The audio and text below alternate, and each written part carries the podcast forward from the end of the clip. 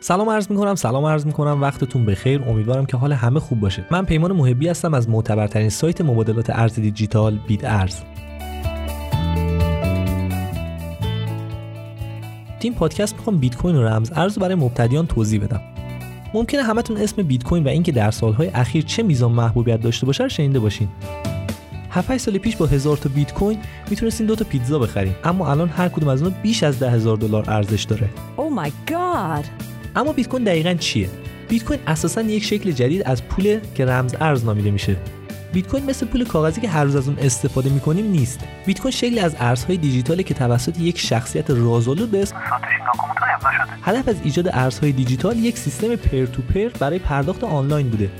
peer to peer یعنی اون سیستم به صورت غیر متمرکز و مستقل از هر مؤسسه مالی کار می‌کنه. برای روشن شدن این مسئله تصور کنید که وقتی به کافی شاپ میرین تا یک فنجون قهوه وسیله کارت بانکیتون بخرین در واقع این بانکی که پول به صاحب کافی شاپ میده و شما واقعا هیچ پولی به صاحب کافی شاپ نمیدین. ولی وقتی که با ارزهای دیجیتال کار می‌کنین هیچ بانک یا دولتی وجود نداره که اون رو کنترل کنه.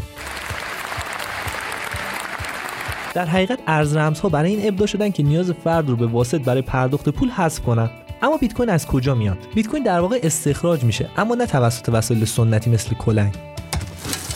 بلکه به وسیله محاسبات پیچیده ریاضی. وقتی معادلات حل میشن بیت کوین های جدید استخراج میشن. اصطلاح استخراج کردن یا همون ماینینگ برای این به کار میره چون بیت کوین مثل منابع معدنی تعداد محدودی داره.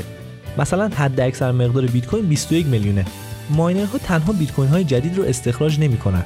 بلکه از ماینرها برای اعتبار سنجی به تراکنش ها استفاده میشه و از جل اونها به صورت 24 ساعته جلوگیری میشه. این کار با جمعآوری تمام تراکنش ها که در یک دوره ایجاد شدن و در یک لیست که بلاک نامیده میشن انجام میشه. این کار ماینر هاست که تراکنش ها رو تایید کنند و در یک دفتر کل عمومی بنویسن. این دفتر که اطلاعات تراکنش ها در اون ذخیره میشه قابلیت دسترسی همگانی داره.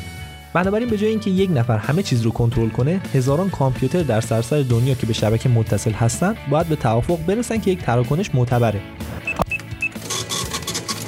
حالا شاید بپرسین این کار چجوری انجام میشه؟ این کار به وسیله چیزی که بلاکچین نامگذاری شده انجام میشه. اگه بیت کوین یک ایمیل در نظر بگیرین بلاکچین حکم اینترنت رو خواهد داشت. نکته دیگه که قابل ذکر اینه که استخراج بیت کوین هزینه بره. این هزینه هم شامل پول برق و سخت افزارهای مخصوص این کاره. به خاطر همین هزینه‌ای که گفتم استخراج بیت کوین به صورت انفرادی یعنی با یک کامپیوتر از نظر اقتصادی اصلا به صرفه نیست. برای همین مزارع استخراج بیت کوین در سراسر جهان شکل گرفتن که کارهای پردازشی و تعیین اعتبار تراکنش ها رو به صورت گروهی انجام بدن. و در آخر وقتی صحبت از صرافی می‌کنیم منظور جایی که شما می‌تونید به راحتی ارز رمزهای خودتون رو بخرید و بفروشین. ممنون از اینکه وقتتون رو در اختیارمون قرار دادین. تا پادکست دیگر بدرود.